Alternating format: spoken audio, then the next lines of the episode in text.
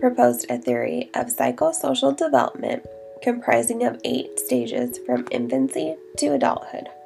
During each stage, the person experiences a psychosocial crisis, which can have either a positive or negative outcome for personality development. He stressed the role that culture and society play in the manifestation of conflicts that can take place within the person. The person develops as it effectively resolves crises that are distinctly social in nature.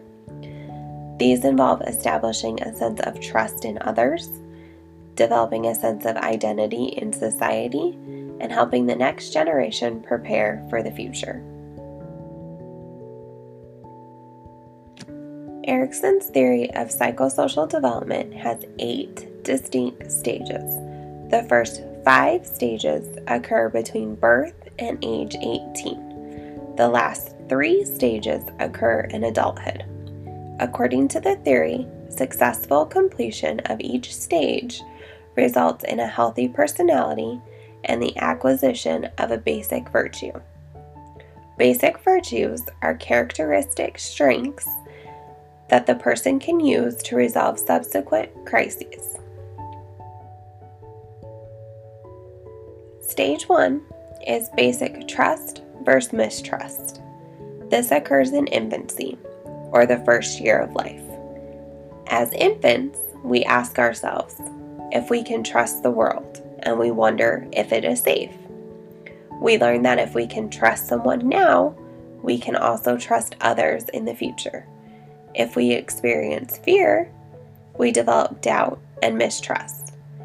The key to our development is our caregiver. Success in this stage will lead to the virtue of hope. By developing a sense of trust, the infant can have hope that as new crises arise, there's a real possibility that other people will be there as a source of support. Failing to acquire the virtue of hope will lead to the development of fear. Stage 2 is autonomy versus shame and doubt. This occurs in our early childhood, or years 2 to 4. During childhood, we begin to assert our independence by walking away from our mother, picking which toys to play with, and making choices about what we like to wear, eat, and so forth. In this stage, the child is discovering that he or she has many skills and abilities, such as putting on clothes and shoes, playing with toys, etc. Such skills illustrate the child's growing sense of independence and autonomy.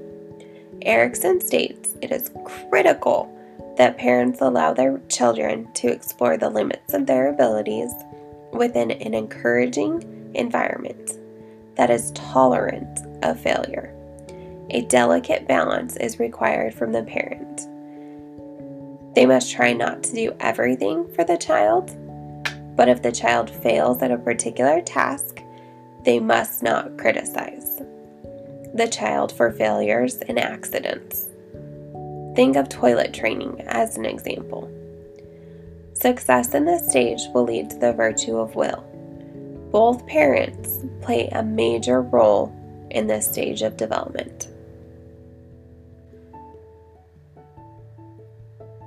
Stage 3 Initiative versus Guilt. This occurs in our preschool age, or years 4 to 5. Children begin to plan activities, make up games, and initiate activities with others. If given this opportunity, children develop a sense of initiative and feel secure in their ability to lead others and make decisions.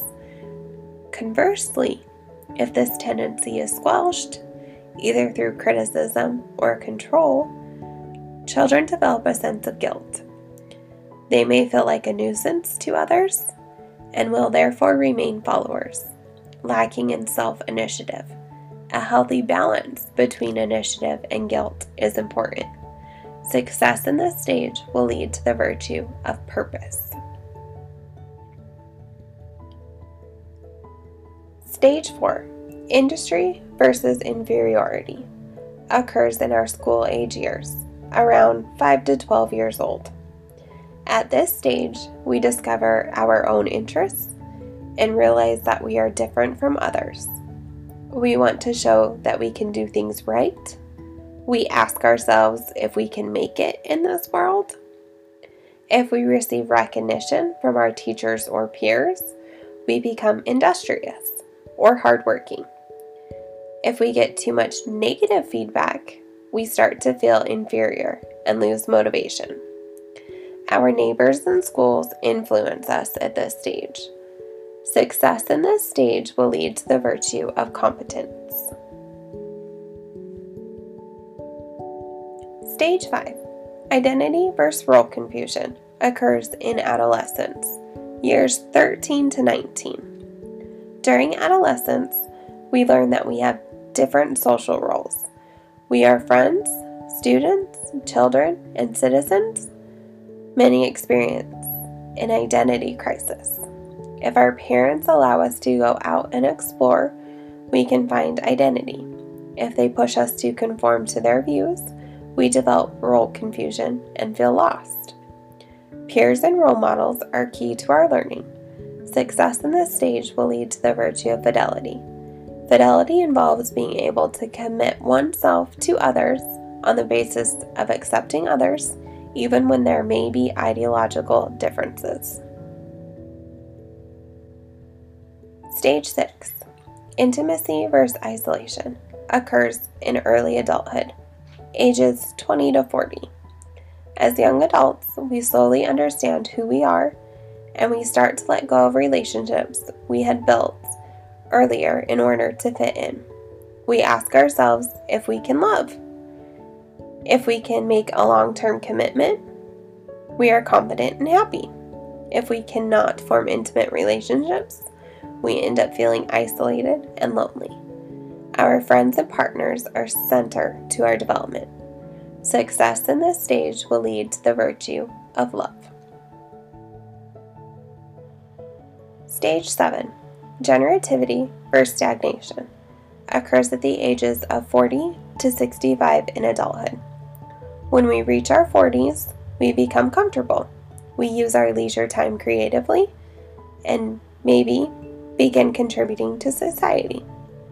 Our concern is generativity. If we think we are able to lead the next generation into this world, we are happy.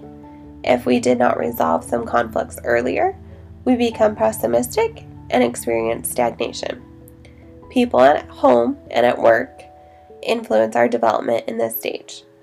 Success in this stage will lead to the virtue of care. Stage 8 Ego integrity versus despair occurs after the age of 65 until death. As we grow older, we tend to slow down and begin to look back over our lives. We ask, How have I done? If we think we did well, we develop feelings of contentment and integrity. If not, we experience despair and become grumpy and bitter. This is the time to compare ourselves with mankind. Success in this stage will lead to the virtue of wisdom. Wisdom enables a person to look back on their life with a sense of closure and completeness and also accept death without fear. How can Erikson's theory be related to nursing?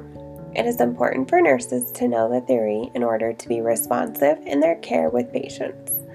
For example, an older man who is in a constant bad mood might be experiencing despair, and the nurse who is knowledgeable in this theory will be better prepared to help her patient.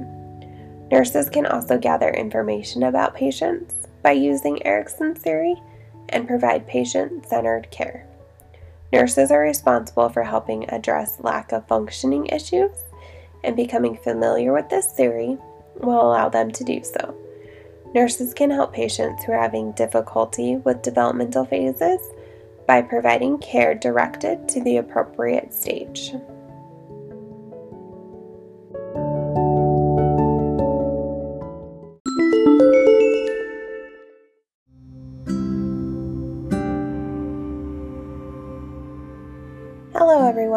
Today we will be discussing growth and development and how it relates to nursing. This is a three part lecture series that will cover Maslow's theory, Erikson's theory, and the family life cycle theory. But first, let's discuss the main principles that guide these theories growth and development.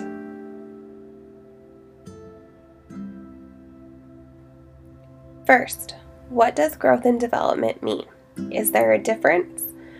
Growth is the physical changes that occur over time, such as height and weight and how the body changes during puberty.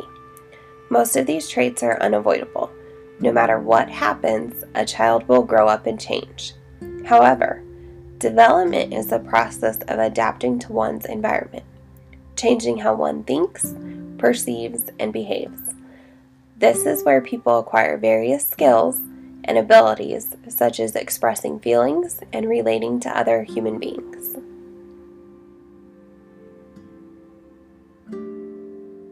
There are several factors that can affect a person's growth and development. Some of these are predetermined based on genetics. A person's genes and gender determine what they will look like as they grow up, and typically a person has no control over the manifestation of these traits. Other factors affecting growth and development include things like the environment, whether or not a person is exposed to pollution, secondhand smoke, whether or not a person has access to food, water, health care, and lastly, family relationships and life experiences can affect the way a person develops.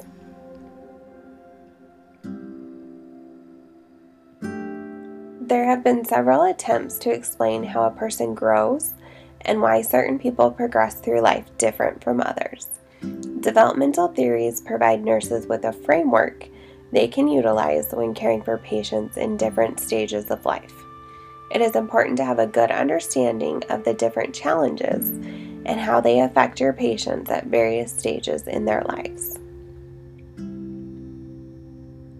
First, we will discuss Maslow's hierarchy of needs. This is a motivational theory comprising of a five tier model of human needs, most often depicted as a pyramid. The theory suggests that people are motivated to achieve certain needs and that some needs take precedence over others. This model is used to guide the prioritization of nursing care.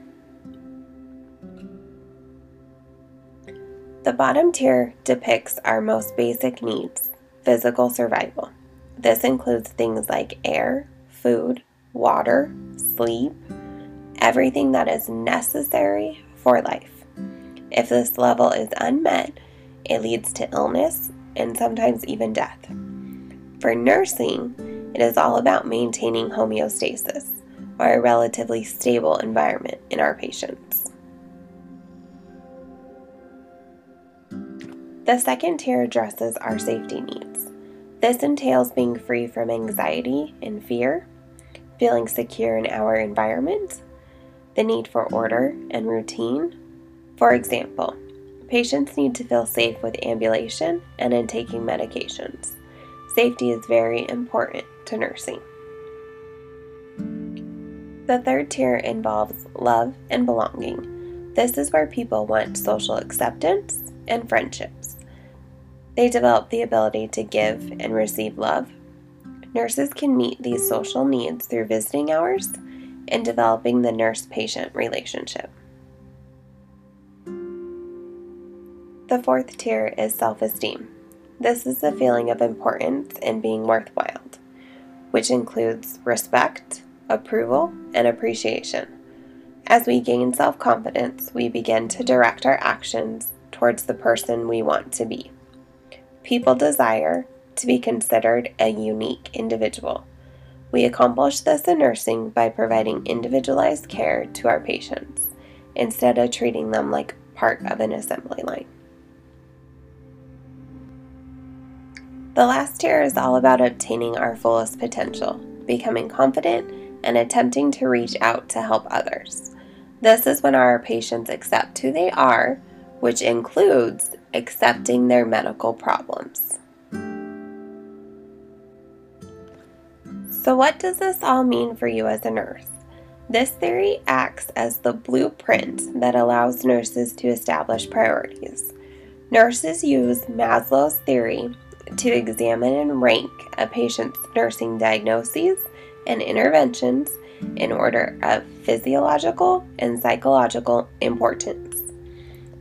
This ensures that the life threatening diagnoses are given more importance or urgency than non life threatening ones.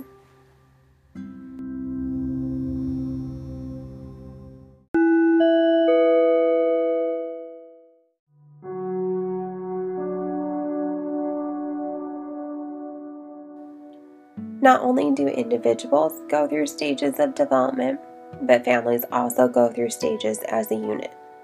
In order for a family to be successful, members of the family need to adapt to the family changes in order to ensure family survival. Family life cycle theory is an approach to studying how families change or grow over time. There are two basic concepts the life cycle which is the emotional stage from childhood to retirement as a family member, and the associated developmental task. The task is the new responsibility that arises at certain stages as a family grows.